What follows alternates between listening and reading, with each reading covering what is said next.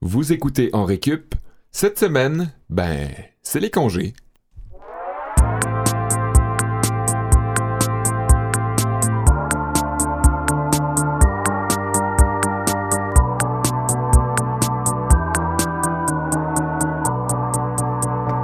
Vous êtes donc bien énervé, tabac.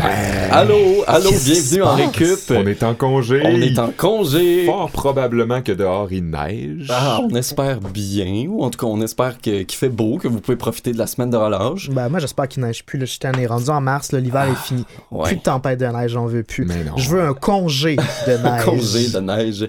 Eh ben, bonjour. euh, salut, Kevin Breton. Salut, Olivier. Salut Sébastien Blondeau. C'est mon nom. Et moi, ben, euh, bonjour, Bradette, euh, Olivier Olivier Bradette. Bradette. Euh, Euh, on est vraiment content d'être là. Bradette de euh, Chicoutimi, hein? Ouais. Ouais, ouais. Chicoutimi, toi. ben Ouais. de Saint-Félicien. Saint-Félicien.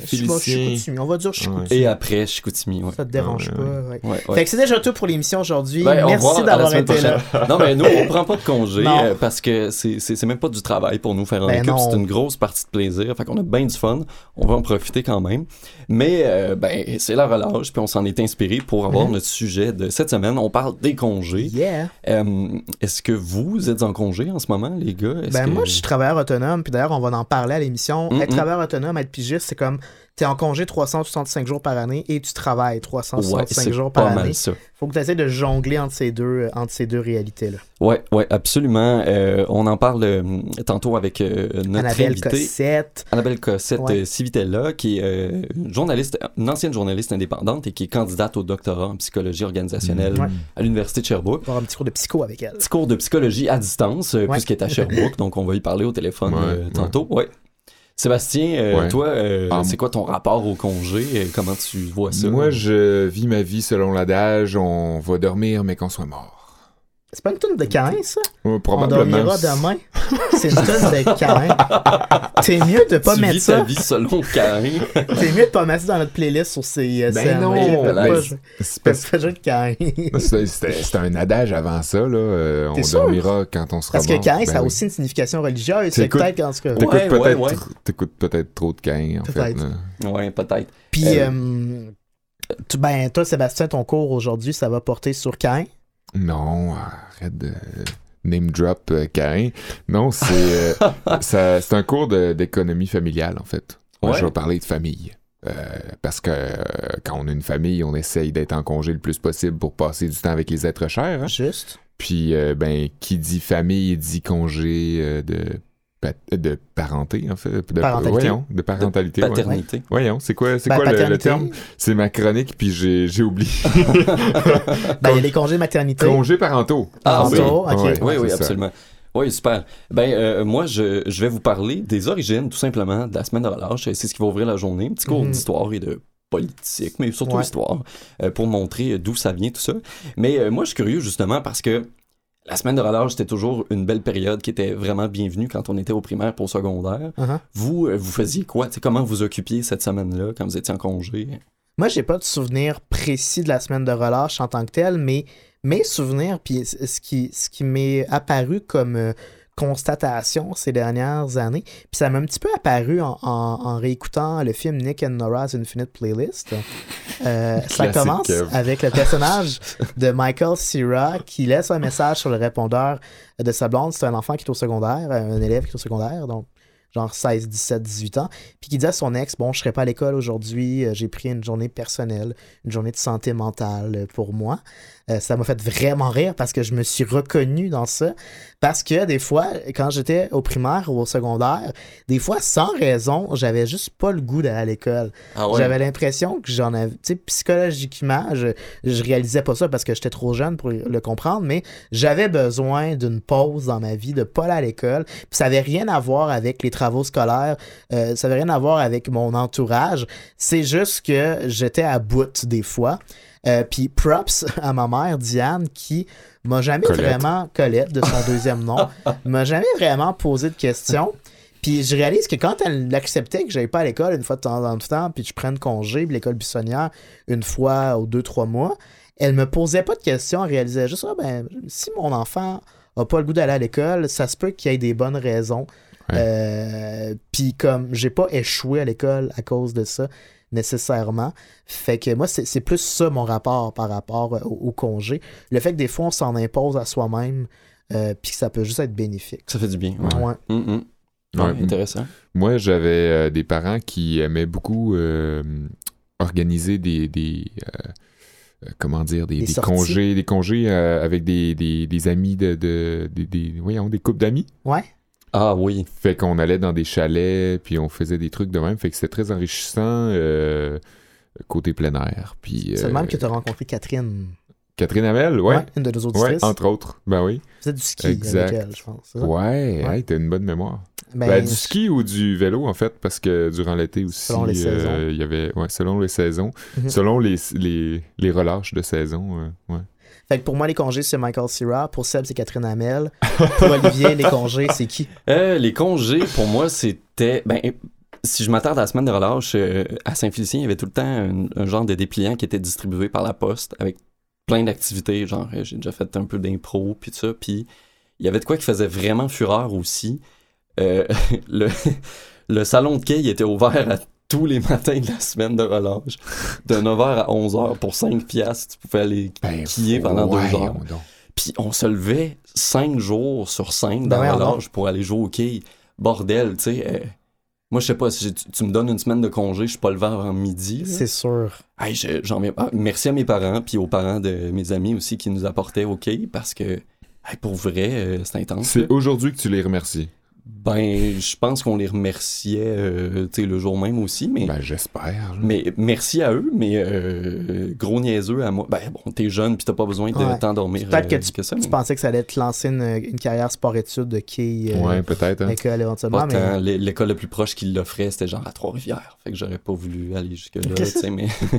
non, mais c'est quand même... bah, c'était le fun, là. On aimait bien ça, mais bon, cinq jours dans la semaine, aller jouer au hockey à 5 piastres, c'est un peu intense, là. Mais on jouait beaucoup au hockey dans la rue aussi avec mes amis. Euh, Mhm. Ça, c'était toujours le fun. euh. Les journées tempêtes aussi.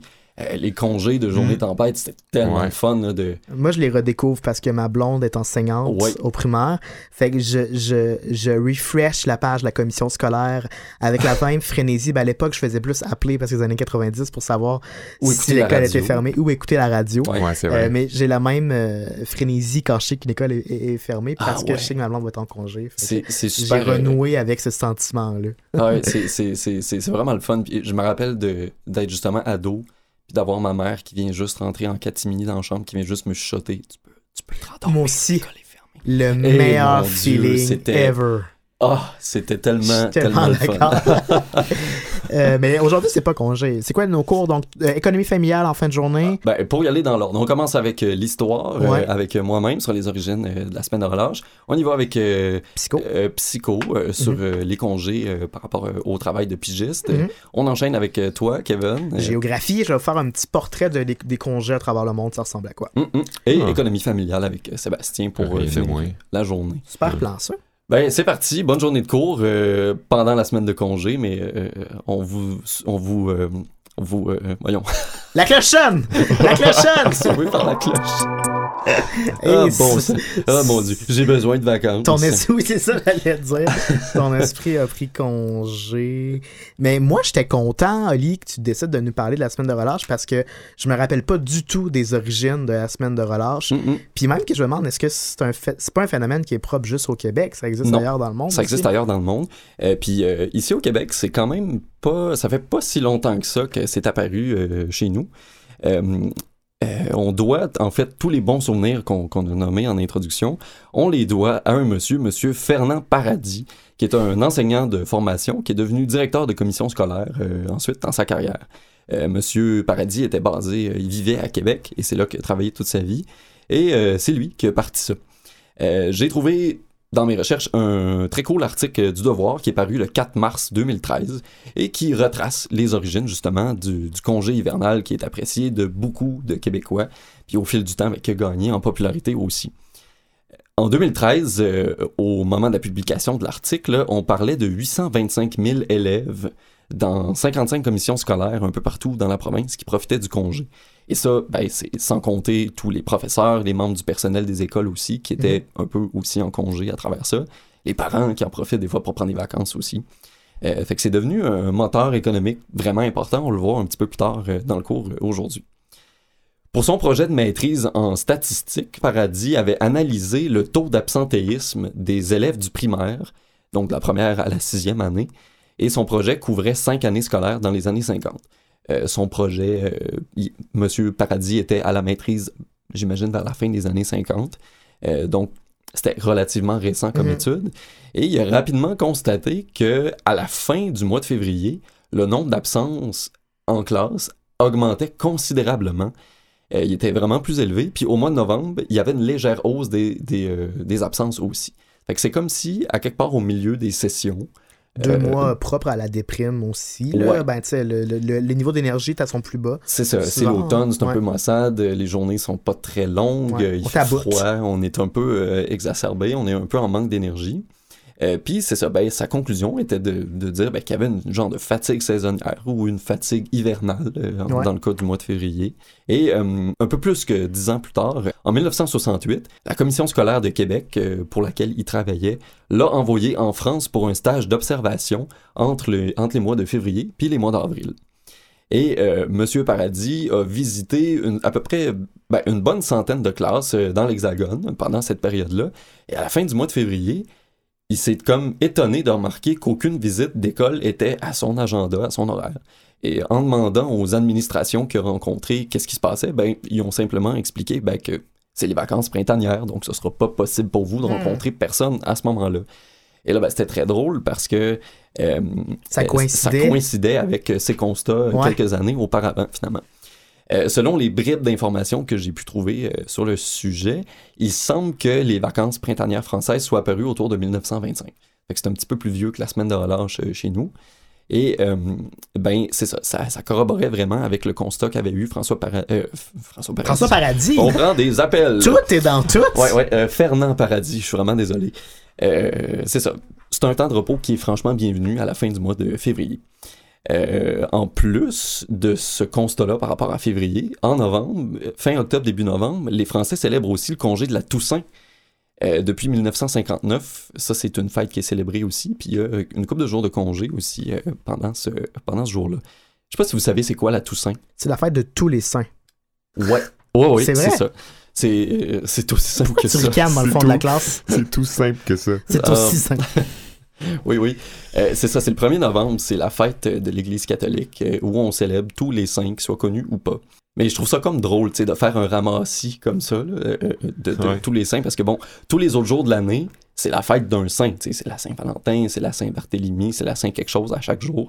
Mais là, le 1er novembre, on prend comme tout ce qui reste, on sac ça dans le même panier, putain, c'est votre fête aujourd'hui.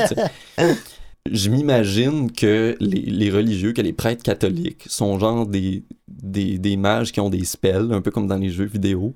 Mais je, m'imagine que encore. non, mais je m'imagine que ces spells-là sont surtout utilisés parce qu'ils sont, dans le fond, sont vraiment paresseux.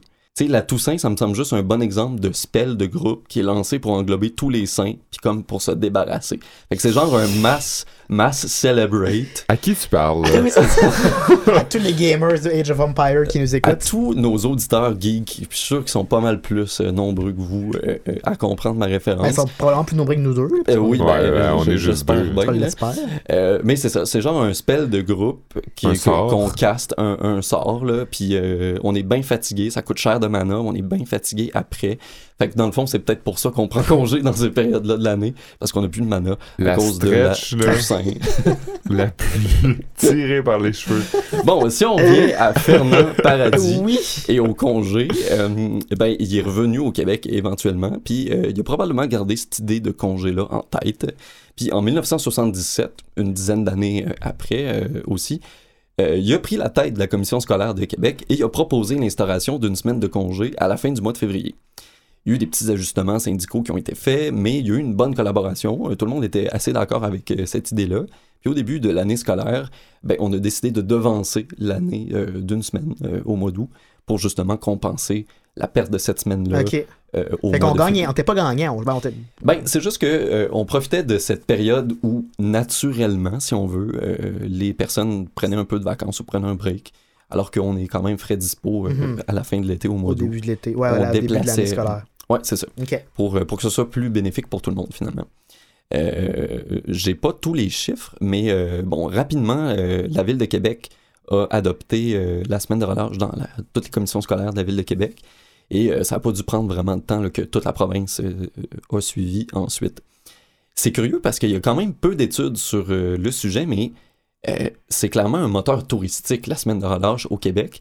Puis la seule étude que j'ai trouvée euh, semble avoir été faite en 1999. C'est un rapport, euh, et c'est cité aussi dans l'article du Devoir dont je vous parlais, si vous voulez aller le, consulter. Euh, c'est un rapport qui montrait que le taux d'occupation des hôtels puis des centres de villégiature pendant la relâche en février 98, euh, ça montait à 89%. D'occupation?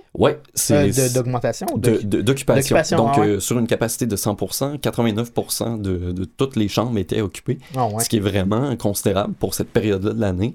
Ben là, c'est sûr que ça dépend aussi beaucoup de la météo. Euh, le rapport, euh, là, j'ai pas sorti toutes les stats, mais le rapport dit aussi que pour une année où la météo serait moins clémente, où il y aurait de la pluie, par exemple, Mhm. euh, il y a des répercussions sur le monde touristique assez importantes. là. Puis il y a même plusieurs entreprises qui misent vraiment sur ce temps-là de l'année aussi. Euh, les auteurs de l'étude euh, disaient que pour plusieurs entreprises qui misent sur les activités d'hiver euh, en famille, la semaine de relâche pouvait représenter jusqu'à 25% de leur chiffre d'affaires. C'est vraiment, vraiment important comme période. Et là, on est un petit peu aussi tributaire de, la nature, finalement. Mhm. Donc, avec les changements climatiques, peut-être qu'il va falloir qu'on revoie nos stratégies ou nos approches quand on va être un peu. Ben, si, on, si on est tenancier, par exemple, d'un hôtel ou d'un Mhm. centre de villégiature, il va falloir qu'on soit capable d'absorber, si on veut, les pertes euh, que la météo pourrait nous, C'est nous toujours à prévoir. Ouais, c'est ça. Et euh, ben, il y a aussi, euh, c'est ça, on en parlait un petit peu tantôt, il y a une tradition de, de, de break ou de, de pause pendant Ouais. le printemps. là. Il y, a, il y a toute une vague de- de- d'anglophones qui arrivent souvent au Québec pendant le spring break Ouais. euh, aux États-Unis. Ouais. Toronto. Euh, à Toronto, entre autres, il y en a beaucoup. Mais il y en a qui débarquent aussi au Québec. Puis il y en a aussi beaucoup qui s'en vont dans le sud, euh, soit en Floride ou soit à Cuba, dans les tout inclus, tout ça. Mhm. Euh, selon les informations que je trouvais, c'est dans les années 30 que le spring break serait arrivé euh, aux États-Unis. Puis il y a beaucoup d'autres pays aussi là, qui ont le même genre de pause parce que vraiment, euh, l'humain a l'air, euh, pendant euh, la période hivernale, avoir besoin de cette pause-là. Fait que, euh, sentez-vous pas mal si vous, si vous, des fois, vous vous sentez un petit peu euh, maussade. euh, accordez-vous juste le temps de prendre la pause. Puis euh, on va le voir avec euh, notre invité Ouais. aussi. euh, c'est vraiment important de savoir dire non. C'est ce que j'allais dire, c'est que c'est- c'est c'est un besoin qu'on a comme vérifié chez les étudiants, la masse étudiante, mais comme si on était devenu un adulte, on n'avait plus besoin Ben de la non, semaine de relâche, alors qu'en vérité, on en aurait besoin. On devrait prendre congé tout l'été aussi. On devrait boycotter la job au complet, mais embarquez-moi pas dans mon discours communiste. Non, Non, c'est pas ça. vrai. Mais euh, parce que, euh, tu sais, j'en parlais en début d'émission, puis euh, euh, moi, j'en ai plusieurs des gens dans mon entourage qui ont, qui ont frôlé l'épuisement professionnel. Ouais, c'est assez Puis c'est ça a une corrélation nette avec le nombre de congés puis de temps de répit que tu vas te donner. Puis de plus en plus, euh, tu sais, on prend congé, mais on a le- son patron sur le bout de nos mains, nos doigts, qui sont capables de nous écrire. Ouais. Puis on n'est jamais vraiment capable de, de décrocher entièrement. Là. Est-ce il que dit ça, puis il est en train de lire un de il est en texte. train de répondre à un texto de ses patrons? Faut, faut que je vous laisse d'ailleurs, là, j'ai une urgence. Et ça, c'est vrai, puis ah, je sais pas, moi, je, on dirait que je suis vraiment pour ça, de comme, hey, je sors du travail, là, à demain, mais comme, Ouais. écrivez-moi pas, je serai pas là, là. Je, je Mm. décroche, puis ça fait juste du bien, finalement. Mais des jobs en communication comme ça, il y en a vraiment de, de moins en moins. Puis ça nous emmène vraiment à notre prochain sujet. Notre Oui, absolument, absolument. On poursuit l'émission avec un petit cours de psychologie. En fait, on s'en va rejoindre au bout du fil Annabelle Cossette Cividella, euh, qui est candidate au doctorat en psychologie organisationnelle à l'Université de Sherbrooke. C'est Wow. le titre exact. Euh, son, euh, son doctorat, en fait, porte précisément sur la santé mentale des travailleurs autonomes. Puis on est bien content de l'avoir avec nous. Salut Annabelle. Salut, ça me fait plaisir aussi d'être là. Annabelle, on, ben moi l'idée pour laquelle on, on a commencé, on a voulu vous on a voulu te rejoindre aujourd'hui par téléphone, c'est que ben moi je- j'orbite autour des travailleurs autonomes, des pigistes, puis je Oui. sais qu'il y a plusieurs personnes dans mon entourage qui me parlent de la pression de performer, de l'anxiété, de la précarité financière qui, en, qui entoure Mhm. nécessairement leur travail, puis on voulait cibler un peu précisément c'est quoi les dangers qui va guetter les pigistes sur le plan psychologique, les pigistes puis même les travailleurs autonomes dans l'ensemble? Euh, ben, tout d'abord, euh, je tiens juste à préciser que moi, j'ai été six ans euh, journaliste indépendante aussi. Et euh, quand j'ai décidé d'aller vers le doctorat, c'est entre autres parce que je voulais m'intéresser euh, justement à nos, conditions de pratique. Et j'ai, avant de me lancer dans le doctorat, j'ai fait des une petite enquête euh, préliminaire là, qui avait rien de trop scientifique, mais j'ai quand même fait un, des sondages autour de moi. Donc, euh, ce que j'ai ressorti, moi, comme une grande préoccupation des travailleurs autonomes qui m'entouraient, de journalistes pigistes plus précisément, Mhm. c'était, euh, ben, comme tu l'as nommé, là, des craintes liées à la précarité, à la pression de performance, mais aussi une difficulté à décrocher, même quand on est en congé, euh, euh, quand on est en vacances, euh, concilier l'équilibre euh, vie professionnelle et vie de famille, euh, une culpabilité à prendre des pauses Ouais. Mhm. euh, et puis, ben moi, à travers ça, ce que je vois aussi beaucoup, c'est l'isolement qui, qui guette les travailleurs autonomes parce qu'en fait, toutes les difficultés qu'on rencontre dans notre vie au quotidien, si on les rencontre quand on est seul, seul chez soi, face à son ordinateur, face à son travail, ben il y a des chances que ça, ça, amplifie euh, ces difficultés-là. Mhm. Puis, ben, tu sais, effectivement, moi, par exemple, je suis travailleur autonome, puis je me disais, le principal attrait d'avoir, d'être un travailleur autonome et de ne pas vraiment avoir de patron, c'est que je vais être capable de gérer mon horaire et d'avoir des congés, puis de pouvoir me lever à l'heure que je veux. Mais sur le terrain, on, raconte, on se réalise, en fait, que cette, euh, ce rêve-là se traduit pas nécessairement en réalité. Ben, ça, c'est toujours vrai, en fait, que les, euh, les avantages d'être travailleur autonome, c'est de choisir, euh, choisir ses contrats, choisir son horaire. Euh, puis, euh, il y a des, des données qui ont été recueillies euh, auprès de, de- de nombreux travailleurs autonomes à travers 23 pays qui disaient que les travailleurs autonomes étaient plus satisfaits au travail que les salariés, par exemple. Ah ah. Euh, certaines études démontrent aussi qu'ils sont moins à risque de dépression que les salariés. Mais il y a aussi beaucoup de- d'études qui disent un peu le contraire. Dès qu'on change un peu les conditions, euh, euh, ça, ça dépend des variables qu'on met, qu'on a à l'étude là finalement, mais on voit qu'ils sont beaucoup impactés par la fluctuation de la charge de travail, par exemple.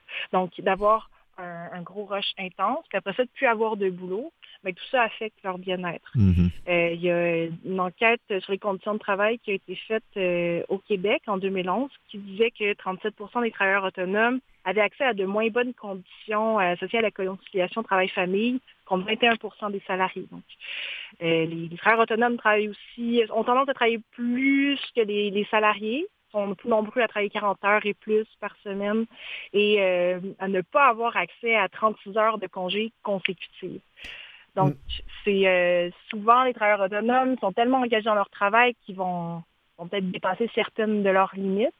Mais est-ce que cette mais Est-ce que cette difficulté-là à décrocher, parce que là, de ce que, de ce que, de ce que je comprends, les critères, euh, les critères diffèrent d'une documentation scientifique à l'autre, mais est-ce que cette difficulté-là à décrocher va être plus une grande source de, de facteurs pour l'épuisement professionnel chez les travailleurs autonomes que chez les salariés? Euh, ben ça, ça a jamais. En tout cas, moi, j'ai pas dans mes recherches, j'ai pas trouvé rien qui indique que les travailleurs autonomes étaient plus à risque de, de vivre un épuisement professionnel. Uh-huh. Par contre, c'est sûr que ce qui mène à l'épuisement professionnel, c'est euh, généralement un, un stress sur une durée prolongée. Donc, un stress qui est chronique. Euh, le stress, c'est une réaction qui est normale, qui est une réaction d'adaptation à, la nouveauté qu'on, que va vivre de manière normale.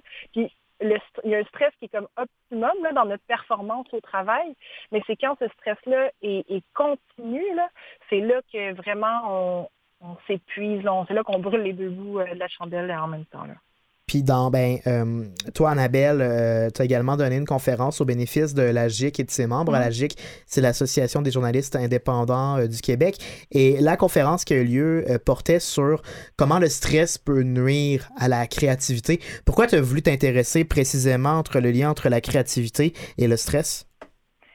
Euh, ce qui m'intéressait, moi, vraiment euh, personnellement, c'est que je vivais beaucoup de stress avec mon travail et je voyais que ça avait un impact sur ma créativité. Puis, euh, le métier de journaliste étant quand même basé, euh, c'est un métier créatif, on est des artisans, peut-être pas des artistes, mais des artisans certainement. Et puis quand on, on se lève le matin puis on n'a pas d'idée, puis on est à court de, de jus, si on Mhm. veut, ben c'est très angoissant quand on, on pense que notre euh, notre chiffre d'affaires est basé sur notre créativité. Puis j'avais euh, à cœur là, de, de pouvoir passer quelques notions à mes à mes euh, confrères, collègues, là, euh, journalistes indépendants. Puis aussi cette conférence-là, ça a été un moment où les gens ont pu discuter de leurs trucs pour passer à travers des périodes de, euh, de stress ou de, de pages blanches. Est-ce que tu peux nous en donner quelques-uns? Euh, ben, moi, ce que je disais aux gens, c'était juste de prendre un peu plus de congés, justement, là, euh, un lien avec votre, euh, Mhm. votre thème, là, c'était de, de prendre euh, du temps, peut-être une journée de congé par mois, où est-ce que on dédie cette journée-là à la réflexion professionnelle, où euh, on laisse ses idées voguer, là, et puis on, on c'est une journée dédiée comme à notre travail, mais sans trop y, y porter d'attention, juste laisser euh, se laisser l'espace de créer justement et puis d'imaginer est-ce que je vais dans la bonne direction professionnelle, par exemple? Donc, de se prendre vraiment des temps de pause comme ça liés à notre travail, mais qui laissent un peu de liberté aussi. Travailler et réfléchir en dehors de la boîte des deadlines et des contrats. Ouais, c'est ça, c'est permettre ça. Puis ne pas trop s'en demander aussi parce que des gens disaient Eh, ça fait 15 ans que je travaille sous pression, euh, puis là je me rends compte que j'en ai plus d'idées, puis mais parce qu'à un moment donné, c'est normal notre, quand on en demande beaucoup à notre une capacité maximum là, dans une semaine de, de production pour notre cerveau. Là. Puis même qu'on dit, euh, c'est des profs en psycho là, qui nous disent ça, c'est 6 heures de travail maximum par jour de travail intellectuel. là. C'est 6 heures Mm. max. Après ça, c'est plus efficace. Mhm. Donc, ça vaut pas la peine de, de dépasser cette limite-là parce que ben, on se nuit à nous-mêmes finalement. Ça, il faut comme prendre conscience de ça. C'est ça, puis justement, euh, bon, j'imagine que dans le milieu du, du journalisme euh, pigiste ou à son compte, il y a beaucoup d'appelés, peu d'élus, si on veut. Puis justement, quand on veut faire sa place puis conserver sa place, on a, j'imagine, pas le choix de dépasser ces limites-là puis de d'empiéter un peu sur sa qualité de vie aussi. Fait que comment t'arrives à décrocher quand t'es pigiste, justement, pour te donner un temps de repos puis un temps de récupération, finalement? Ben, euh, je pense en fait pour performer dans le milieu du journalisme, il faut justement pas dépasser ses limites. Mhm. Euh, moi, je, je, je promets une longue vie à ceux qui vont plutôt choisir les, les contrats qui les, leur- qui les intéressent le plus et qui vont dire non à, à tous les petits contrats alimentaires euh, qui prennent quand même euh, beaucoup de temps et qui sont peu valorisants finalement. Des contrats alimentaires? Euh, con- ben, on dit ça des contrats alimentaires, c'est des contrats qui, qui servent à payer le, le- la Ah. facture de l'épicerie, mais qui, qui sont vraiment pas ce qu'on va mettre dans notre CV. C'est un peu comme un investissement d'en faire moins. C'est ça? Oui, c'est ça. C'est ça que je, je conseillais, moi, lors de, de ma conférence, euh, d'en faire moins, mais de faire mieux et faire des choses qu'on aime vraiment. Euh, c'est vraiment un gage de... On va être au meilleur de nous-mêmes, on va donner vraiment de la qualité, puis on va développer des relations euh, vraiment meilleures avec les rédacteurs en chef ou euh, tout patron, là, ben, tout, euh, tout client, en fait. Puis on, on se respecte, puis un des trucs aussi, c'est juste d'accepter, sais, d'apprendre à dire non aussi à certains contrats, même, même des contrats alléchants, des fois dire non parce qu'on en, on en a trop déjà dans notre assiette. Puis savoir, ouais, savoir dire. Savoir en prendre bien Oui, laissé. hein. Ouais, oui, exactement. ça. Puis même repousser, euh, repousser des deadlines, c'est quelque chose qui est possible aussi. euh. des fois, on a peur euh, de repousser des deadlines ou de, de mettre nos conditions parce qu'on a peur de, bri- de briser la relation avec le client. Mais Ouais. souvent, quand on se respecte, le client aussi nous respecte. Mhm. Mais c'est que la compétition est très forte aussi, là, fait qu'il faut essayer de jongler avec les deux parties. Là. C'est ça. Puis là, toi, en ce moment, tu es, candidate au doctorat à l'Université de Sherbrooke. Est-ce que tu Ouais. continues à pratiquer le journalisme aussi en même temps? Euh, non, moi, depuis septembre, j'ai pris la décision d'arrêter parce que tout le long de mon bac, j'ai fait mon baccalauréat dans les trois dernières années. Je travaillais euh, euh, à temps plein en même temps que je faisais mon bac à temps oui. plein. Donc, euh, brûler les chandelles par les deux bouts, je pense que c'est ça que j'ai fait pendant les trois dernières Eh années. oui. Puis j'avais vraiment pas envie de revivre ça. J'avais envie de bien faire mon doctorat.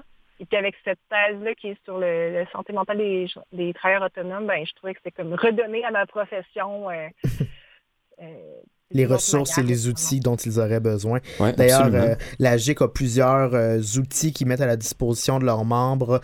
Il y a notamment des conférences, comme on a parlé, Annabelle, dont vous avez donné, euh, qui ont lieu fréquemment. Il existe aussi un comité de relecture. Ça, je trouve ça particulièrement intéressant Ouais. en tant que pigiste qui veut souvent faire valider ses propos et ses Ouais. contenus, mais qui n'a pas de collègue dans le bureau à côté. Plutôt que l'envoyer toujours à ma blonde, je pourrais profiter de ce comité de relecture-là. Il y a un comité de mentorat. Il y a aussi sur le site de la Des fourchettes de prix pour s'aider à négocier euh, un, salaire et exiger un, travail, un, salaire décent pour le travail qu'on qu'on donne. Fait qu'on va mettre les liens sur notre site internet de la GIC pour s'informer de tout ça. Mais en terminant, Annabelle, on a parlé beaucoup de ce que les pigistes avaient comme responsabilité pour mieux concilier leur santé mentale et leur travail. Mais qu'est-ce que les entreprises peuvent faire également de leur côté pour permettre une meilleure équité ou une meilleure relation de travail avec leurs pigistes et leurs forces de travail? Ben, les entreprises de presse devraient juste reconnaître la valeur des journalistes indépendants euh, en étant euh, déjà bienveillants, ne pas, en ne les considérant pas comme juste la cheap labor. Mhm. Puis, euh, notamment sur le site de, de la GIC, là, il y a le contrat des 10, euh, il y a 10 règles du contrat équitable. Donc, si les, les rédacteurs en chef, les médias respectent ces 10 règles-là, déjà, c'est une bonne relation qui, euh, qui s'entame. Puis après ça, ben, respecter les tarifs de base de la GIC. là. Le tarif de base, c'est euh, c'est 125 le, le feuillet. Un feuillet, c'est 250 mots. Donc, euh, déjà, en, en partant avec euh, un tarif qui se respecte, ben, le, le, le rédacteur en chef montre qu'il a qu'il considère le travail du pigiste comme un travail qui, qui vaut son qui vaut son pesant d'or, si Mhm. on peut dire. Et puis euh, les rédacteurs en chef euh, et puis les, les médias pourraient aussi euh, organiser des rencontres de pigistes. Là. Il, y a, il y a des médias qui le font, comme euh, moi j'ai collaboré au Débrouillard euh, à Curium. Ça, c'est deux, Mhm. euh, deux éditions, qui, deux, deux magazines qui sont euh, de la vulgarisation scientifique pour les enfants. Et puis c'est une équipe qui, qui est vraiment super. euh, ils convient leurs pigistes régulièrement, fête de Noël, et puis aussi pour des juste un comité de euh, de rédaction où est-ce qu'on peut brainstormer sur des idées. Donc ça, ça fait du bien, ça brise l'isolement. On sent qu'on faisait partie de l'équipe. Exactement, c'est ça. Ça Ouais. crée un genre de sentiment d'appartenance Mhm. aussi. Ouais, c'est ça. Donc, quand on, quand on est tout seul chez nous à écrire notre article, on se dit, ouais, mais ça contribue à un plus grand tout.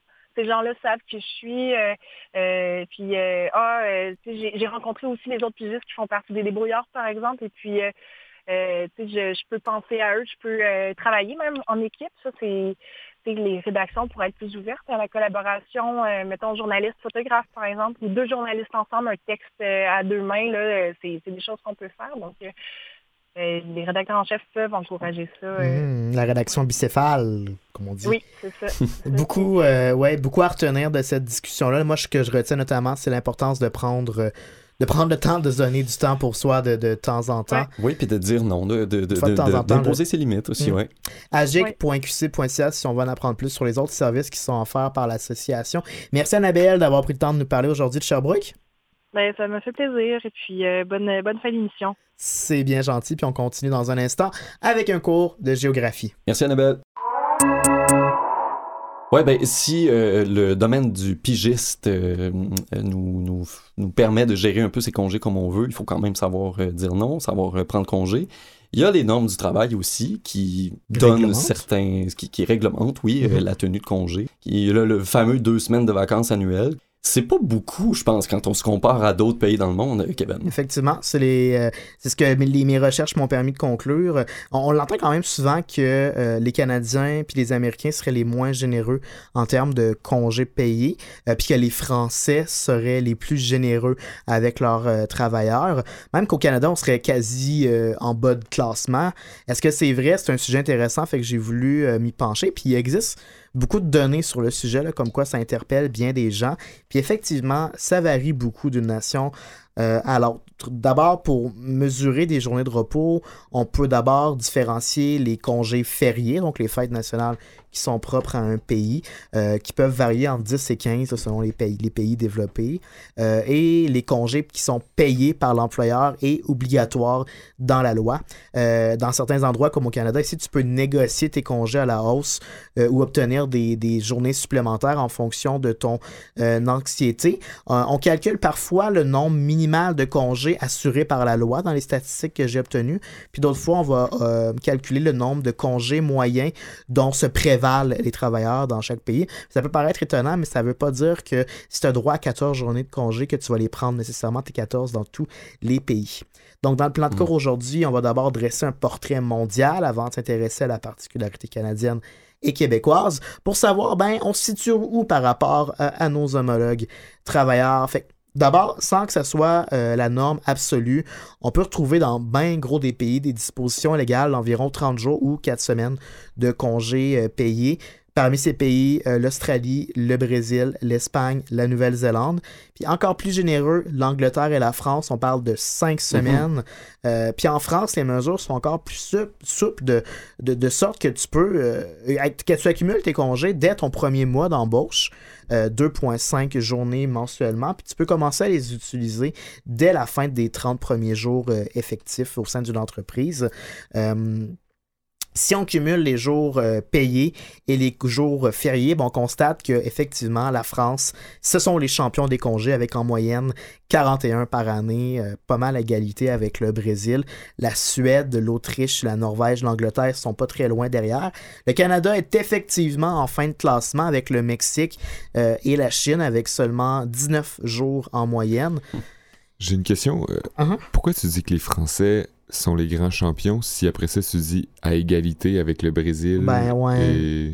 ben la France et le Brésil sont les grands champions des congés avec en moyenne 41 je pensais que c'était parce qu'il y avait une bémol ou quelque chose qui faisait en sorte que les Français étaient avantageux. Pas nécessairement en termes de manière quantitative la France et le Brésil sont au sommet du palmarès puis après ben il y a la Suède l'Autriche la Norvège et l'Angleterre qui font aussi euh, très très bien le Canada est en fin de classement devant le Mexique et la Chine avec juste 19 jours en moyenne. Donc, il y en aurait 10 qui seraient payés, puis 9 autres qui seraient fériés. C'est sûr que ça dépend toujours d'une entreprise euh, à l'autre. C'est comparable à la situation aux États-Unis, mais là-bas, euh, la moyenne est surtout due au bon vouloir euh, des entreprises parce qu'il n'y a pas de loi sur l'ensemble du pays. De loi fédérale aux États-Unis qui réglemente ou qui donne un minimum de jours de congé, à l'inverse du Canada. Donc ici, les jours de congé sont régis, comme on le sait, par le Code du travail, mhm. mais il y a aussi le rôle de l'employeur qui est non négligeable. Au Canada, après 5 ou 6 ans, les employés ont généralement droit à une troisième semaine de congé. Mhm. C'est un nombre qui va augmenter au fil des années. On se compare avec les États-Unis, mais il y a quand même des avantages nets au Canada par rapport à, nos voisins du Sud.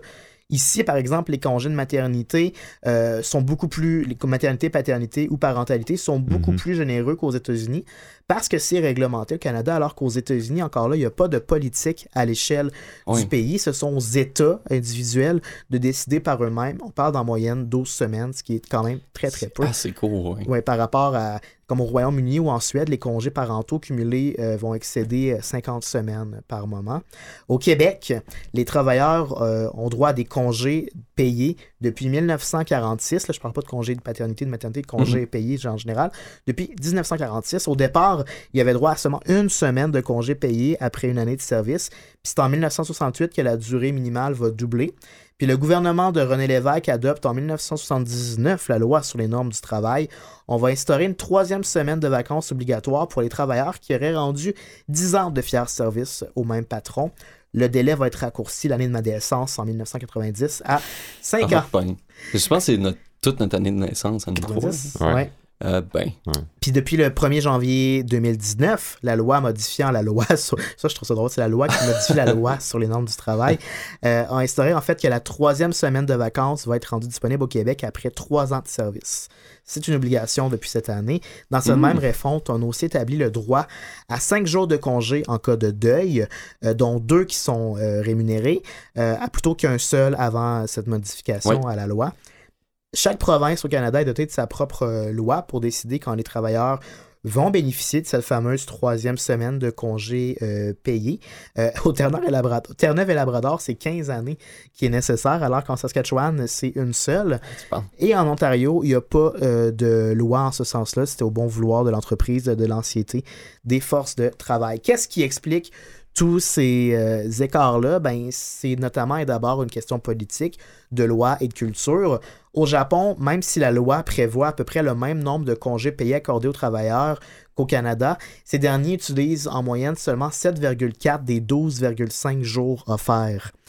Pourquoi? Ben, c'est que c'est mal vu de prendre congé. C'est ça, c'est ça l'affaire. C'est Culturel. c'est- ouais. culturel. Tellement que quand les, les Japonais prennent congé, ils se sentent tellement mal que c'est comme une coutume, en revenant de vacances, d'emmener un, un- un cadeau à ses collègues Mm. pour s'excuser de les avoir abandonnés dans leur euh, le besogne. Puis il y a même une loi qui est entrée en vigueur qui force les employés à prendre un minimum de Mhm. congés. Il existe même en japonais un nom qui nomme précisément le- l'action de mourir d'épuisement Eh, professionnel. Donc, c'est à ce point-là, c'est à ce stade-là que c'est rendu un, désastre au Japon. Au Canada, c'est 72% des employés qui se sentent encouragés par leur boss à prendre congé, alors qu'au Japon, c'est seulement 50% de la force de travail qui, qui se sent Ouais. euh, appuyée lorsqu'ils Ils sont fiers congé. pète, les Japonais. sont fiers pets, c'est le cas de le dire. Mais peut-être que cette culture-là va changer en Amérique, notamment grâce à New York, qui mène la charge sous la supervision de leur, mère, maire, Bill de Blasio, euh, vu comme étant un homme euh, de politique assez euh, progressiste, qui veut obliger toutes les compagnies sur le territoire new-yorkais qui comptent plus de 5 employés à offrir 10 jours de congé après 120 jours d'employabilité. Une nouvelle qui est sortie en janvier 2019, dont on pourra suivre le déroulement euh, prochainement. Ce serait euh, juste le strict minimum, je trouve. Ben, Ben moi j'aimerais ça. J'aimerais ça avoir euh, trois ou quatre semaines de congé. En tout cas, si j'étais un salarié. Ouais, Ouais. non, c'est ça. C'est c'est- c'est quand même peu. c'est quand même Deux peu. semaines, c'est peu. Est-ce que, est que tu, tu te prends des journées, euh, des, des semaines en fait euh, de congé Que je décroche complètement, Ouais, le ouais. genre non, j'en prends Pour jamais. euh, faire un retour sur, euh, Sur ce que je disais euh, en intro. puis sur ce avec, que euh, Annabelle disait. hein. Pour vrai, non. Puis ce qui est un petit peu dommage, c'est que moi, je, je cumule plusieurs emplois euh, dans les médias, beaucoup, Mhm. à la radio, à la télé, à l'écrit. Se chevauche. qui se chevauchent, puis j'ai l'impression que je suis comme un plan B qui existe dans le registre de bain des médias parce qu'à chaque fois que j'ai un deadline ou une offre de contrat qui tombe, elle tombe en même temps qu'un autre. Fait que c'est comme s'il y avait quelqu'un qui existait dans l'in- l'industrie médiatique qui à un moment donné tombe malade, puis je deviens plan B de comme deux, trois médias pour remplacer cette personne-là. Je veux pas me plaindre parce que je sais que les, que les pigistes se battent souvent pour, pour des miettes. Fait qu'il y a ça, les deadlines qui se chevauchent puis qui tombent toujours en même temps. Et l'autre chose qui est dommage, c'est que moi, ma grande passion dans la vie, c'est le hockey. J'ai le plaisir de travailler euh, pour euh, Balcourbe, de couvrir les matchs sur les médias sociaux des Canadiens. Mhm. Je fais la même chose pour la LNH, Ouais. mais je me... je me rappelle pas la dernière fois que j'ai écouté une game de hockey. Mais c'est ça, tu sais, c'est quand la dernière fois que t'as juste chillé avec Pas de téléphone, pas de laptop, là. Pour- Genre, ça doit faire deux ans que j'ai pas fait ça, tu sais. Et Fait que là, l'année passée, c'était pas si tu mal. de quoi, mon gars? Toi, je sais que... Ça- Toi, tu regardes ça sans laptop. À des tous fois les même soirs. Sans télé, hein? à tous les soirs, ouais. Ben, c'est c'est des vieux matchs que je regarde. là. Oui, vintage. Ouais. Ben, ça permet de décrocher aussi, de, de moins être dans le moment présent. Parce que dans le moment présent, tu penses juste aux séries. Ouais. Puis euh, tu connais l'issue du match, fait que c'est moins stressant. Ouais, exact. Que Je je, te conseille ça. je pourrais Ben oui. me permettre Ça, ça. ça serait une forme de congé pour toi de d'écouter des vieux matchs de, de. Whalers canadiens, un bon vieux match du 16 janvier 88. Ouais. Je vais mettre ça à mon agenda. Merci. Merci pour euh, votre attention lors de ce cours de Ben, géographie. merci à toi. Kevin, pour tant d'informations. On apprend des affaires sur les congés, j'aurais Ouais, jamais pensé.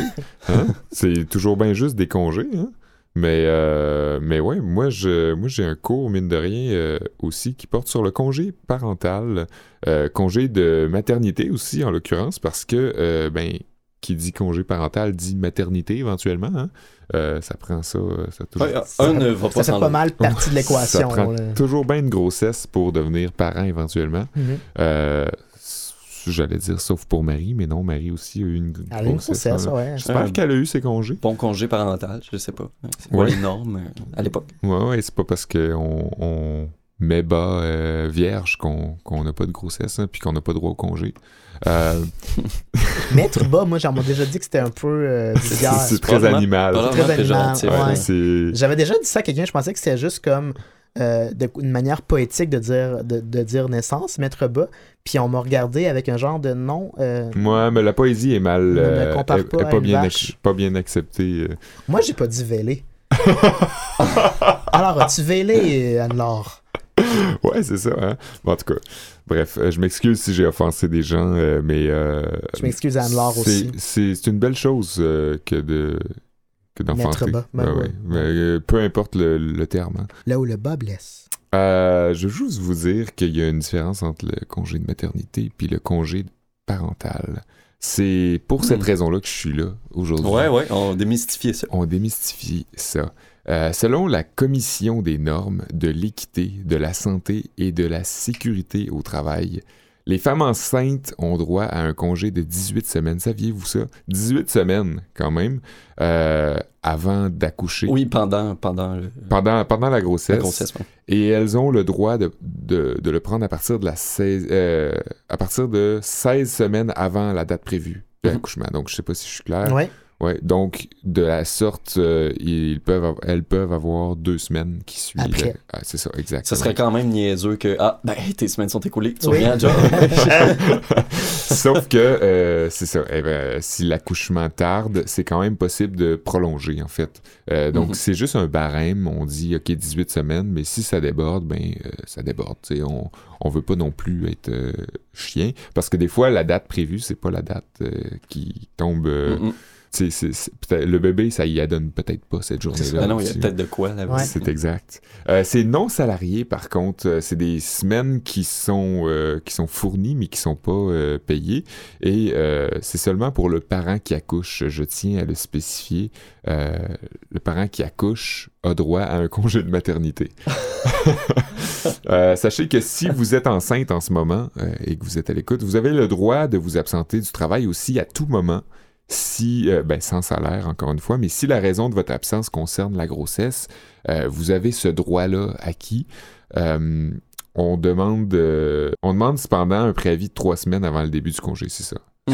Euh, donc, si jamais vous avez un rendez-vous Pour une échographie. exact, Ouais, ouais. ou si euh, vous vous sentez pas bien à cause de la grossesse, Prévoyez-le trois semaines prévoyez-le d'avance. trois semaines avant.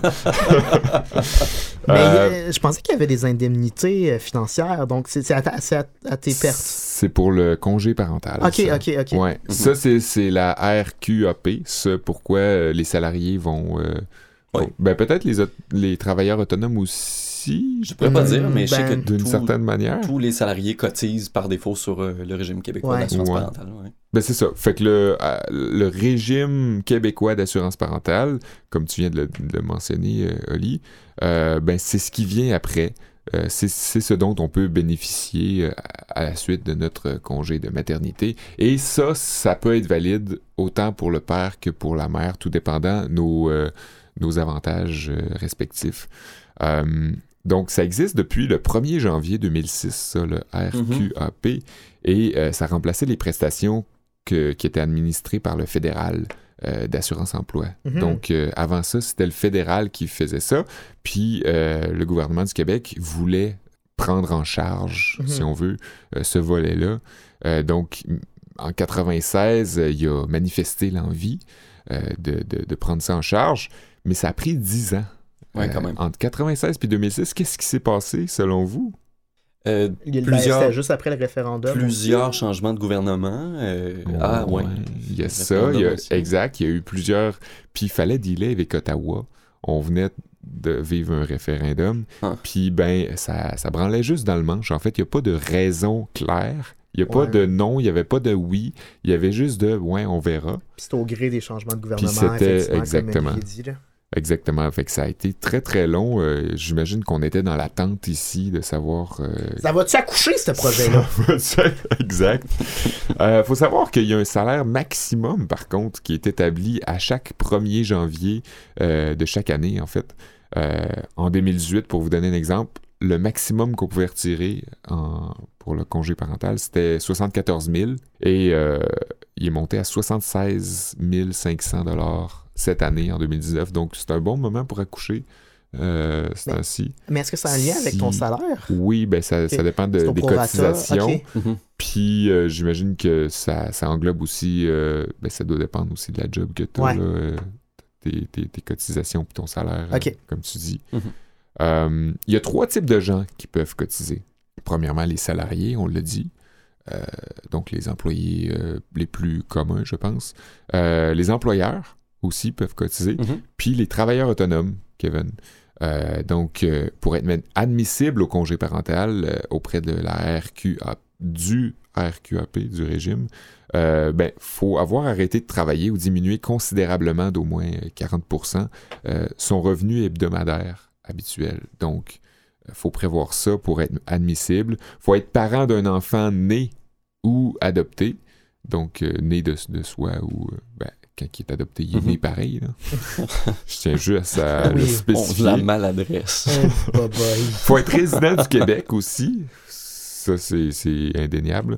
Et euh, avoir payé une cotisation, euh, manifestement, euh, au RQAP. du- J'ai vraiment de la misère à dire ces quatre lettres-là en ligne. Durant la période de référence. Donc, la période de référence, c'est le plus souvent euh, l'année qui précède, en fait.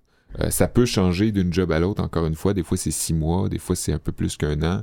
Euh, si on a arrêté momentanément euh, notre job durant ce temps-là, c'est-à-dire euh, outre, outre la maternité, là, pour d'autres raisons, ben là, on va prendre des fois l'année d'avant ou on va s'organiser autrement, là, ou on va prendre comme sur une plus longue période Mhm. pour, euh, pour faire un, un bon... euh, Un bon calcul. des Ouais, un bon pourcentage, c'est ça. Euh, maintenant, maintenant qu'on est en congé, qu'est-ce qu'on fait? Durant le, le- le- le congé de maternité, à tout le moins? Ben, on- Parce que durant le congé parental, on sait ce qu'on fait. Le, le bébé est né. là. Mhm. Mais avant ça, qu'est-ce qu'on fait? Ben, il faut peindre la chambre. Faut peindre la chambre. Euh... Organiser. euh, euh, je sais pas. Ben, moi, je suis pas passé par là. là. Non, hein, c'est ça. On on pourrait pas y dire pense non pas. plus. Je sais mais- pas. Ben, Netflix. Avec tout ce temps libre que la femme enceinte peut avoir, euh, on conseille de faire de l'exercice. Ah oui, Beaucoup ben de femmes enceintes sont euh, apparemment euh, inquiètes. Ils veulent pas faire de l'exercice parce qu'ils se sentent peut-être un peu moins confortables dans leur corps. Puis ils se disent ah ça va peut-être faire du mal au bébé. Peut-être que je suis Mm. moins en forme vu que j'ai, j'ai- mes formes ont changé. Mais pourtant apparemment que c'est l'inverse. Ça Ouais. aiderait à récupérer plus facilement après l'accouchement premièrement. Ça aiderait à affluer plus d'oxygène vers le bébé. Euh, donc, ça aide, euh, ça aide au développement du bébé d'une- certaine manière. Puis ça diminuerait aussi le stress avant et pendant l'accouchement. Donc, C'est très bénéfique, c'est d'autant mieux. Puis, euh, on le spécifie, si on fait pas d'exercice avant d'être euh, enceinte, c'est pas, euh, c'est pas un, un mauvais moment pour commencer. C'est pas parce qu'on n'en faisait pas fait. avant. C'est ça, exact. C'est aussi un bon moment, puis corrige-moi si je me trompe, là, je suis pas médecin, mais je pense que c'est un bon moment pour cesser de fumer aussi. C'est- peut-être. J'imagine. Hypothèse. Hypothèse. C'est un bon moment aussi pour tricoter. Puis tricoter, on parle d'un foulard, on parle peut-être d'un petit suit euh, pour le bébé, Ouais. mais euh, on peut aussi s'adonner à un projet zen et inspirant de tout ordre. Ça peut ne pas être un tricotage, mais autre chose, là, euh, qui peut, euh, c'est ça, nous adonner à des pensées sereines. L'origami. L'origami, c'est ça que j'étais pour dire. Euh, écoutez notre épisode sur les avions. Exactement. Prochaine suggestion, ça serait d'écouter le podcast en récup euh, pour, euh, pour vous détendre, apprendre des belles choses. Ben oui, ben oui. euh, surtout cet épisode-ci qui est fait dans l'allégresse. Euh, aussi, autre conseil, faites de la sexualité euh, en compagnie de votre partenaire de confiance. Euh, selon un article paru dans le Châtelaine en 2009, La face de Kevin. T'es sûr qu'ils ont le droit? oui, avec, euh, avec tous les changements que le corps peut subir au cours de la grossesse, euh, c'est important de se rassurer puis d'écouter ses désirs euh, pour désamorcer euh, toute tension, honte ou anxiété. On entend beaucoup de témoignages, du moins le Châtelaine a entendu beaucoup de témoignages en 2009 euh, de femmes qui étaient anxieuses euh, de, de- de- par son corps, euh, qui avaient peut-être honte de ses désirs parce qu'elles se sentaient moins euh, euh, le- le- le- la flamme ou peut-être étant donné qu'il y avait un autre individu Ouais. entre les deux. L'intimité, et disons. Euh, puis aussi des hommes qui ont peur de mm, faire mal au bébé. ou Ouais, de- ça c'est comme une vieille pensée Ouais. apparemment que Ça n'a aucun lien, semble-t-il. c'est ça. mais, Puis euh, c'était quelque chose qui, qui date de longtemps, là, euh, des plusieurs siècles. mhm. Apparemment que les couples arrêtaient l'activité sexuelle parce que euh, pas il avait une- déranger d'intrusion. ouais, il y euh, avait un- une espèce de, de, de rumeur, là, euh, un- une idée là, qui, qui, qui était fausse. Là. Euh, par contre, c'est possible aussi que le désir ne se ressente pas aussi. hein, euh, je tiens à le spécifier. Euh, Je, je, je veux pas euh, obliger, en fait, euh, je veux pas dire que le Châtelaine disait faites l'amour. Faites du sexe. C'est ça. Recommandation de C'est Sébastien. ça, parce que ça se peut que les hormones euh, bougent aussi Ouais. autant que le Mhm. corps, puis ça se peut qu'on n'éprouve pas le désir, puis il faut pas le forcer non plus. Juste écoutez vos sentiments. Oui, oui. Exactement. Euh, mangez aussi, sortez, voyez vos amis pendant que c'est le temps, parce qu'après ça, euh, apparemment qu'il n'y a plus de temps pantoute. Euh, C'est la fin après, Ouais, une fois ouais, qu'il est sorti. Là. Oui, après l'accouchement, même si le congé parental est, est toujours en cours, le temps libre euh, sert souvent euh, à prendre une douche, euh, à dormir, puis à regarder le bébé dormir. Aller aux toilettes. aller aux toilettes, changer des couches. Ouais. C'est pas mal à ça ce que... Ouf, que je sais pas si j'ai envie d'avoir un enfant. Ouais, c'est ça. Mais pourtant, tantôt, tu me disais le contraire, non? Ben, je, je- je- je disais que j'ai de la misère à gérer mon horaire de pigiste. Imagine pigiste bébé. Ouais, c'est vrai. Hein? Mais c'est pas toi qui tombes enceinte de toute façon. Non, là, c'est vrai. Mais toi, tu veux-tu des enfants? Je sais pas, ben euh, peut-être, hein, euh, si jamais euh, il y a un accident qui survient. Puis toi, Ali?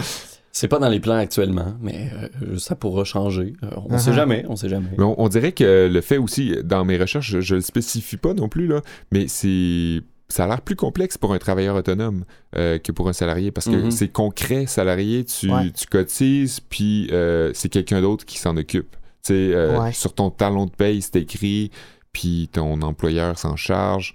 euh, Les règles sont établies. les Les, cartes- les, les règles sont ça. écrites. Carte sur table. Ouais. Tandis que travailleur autonome, tu t'en occupes un peu. Mhm. Euh, faut que tu cotises un peu avec euh, de, de, de, de, de, de- de- de par ton. Des fois, tu as des unions aussi. Là, euh, tu sais, comme moi, par exemple, je suis membre de l'Union des artistes. Là, fait que Ouais. il y, a- il y a certains syndicats, même si qui vont aider. Ouais. Ouais. Pour pour C'est ces si travailleur autonome. Là. Mais c'est sûr que quand. Je sais pas trop avoir un enfant, mais quand je pense au fait qu'il y aurait des indemnités puis que je pourrais être en congé euh, quelques semaines, c'est sûr que ça pèse dans la balance. Ça me tente beaucoup d'être en congé. c'est ça. C'est C'est ça là où l'attrait. tu voulais en venir. C'est ça. Tu la dis, Hey, je pourrais avoir un kid comme ça, j'aurais un long congé. Si j'ai plusieurs kids, ça se cumule, La j'imagine. bonne Ben, idée. Sûrement. Que j'en ai 5-6 de la shot, là. Ouais, un back-à-back. là. Un back à back. Ah je peux-tu m'en aller à Monaco après? Ouais. Prendre mais, ça relax? mais je pense que ça coûte cher, par exemple, avoir Ouais. des enfants. là. Ça coûte cher en couche puis en bouffe. là. Puis en émotion. Puis en- On dirait que je suis Ah. stressé déjà. Ah, c'est tellement. Fait que j'ai une nouvelle à vous annoncer, les gars. Un de vous deux sera parrain D'un enfant que t'as adopté. de l'enfant que j'ai adopté. Ben, Merci. merci. Ouais, ça, ben, ça, ça démystifie un peu tout. euh, Ouais, tout vous passe aviez aucune de- idée de comment prendre vos congés Non. parentaux. hein. Puis on a fait un super beau tour d'horizon de tous hein? les congés. de tous les Ouais. congés qui existent. Tous les congés. Ouais. Sauf les congés fiscaux. Ça, on n'en a pas parlé. Non. Mais ça serait plate à mort.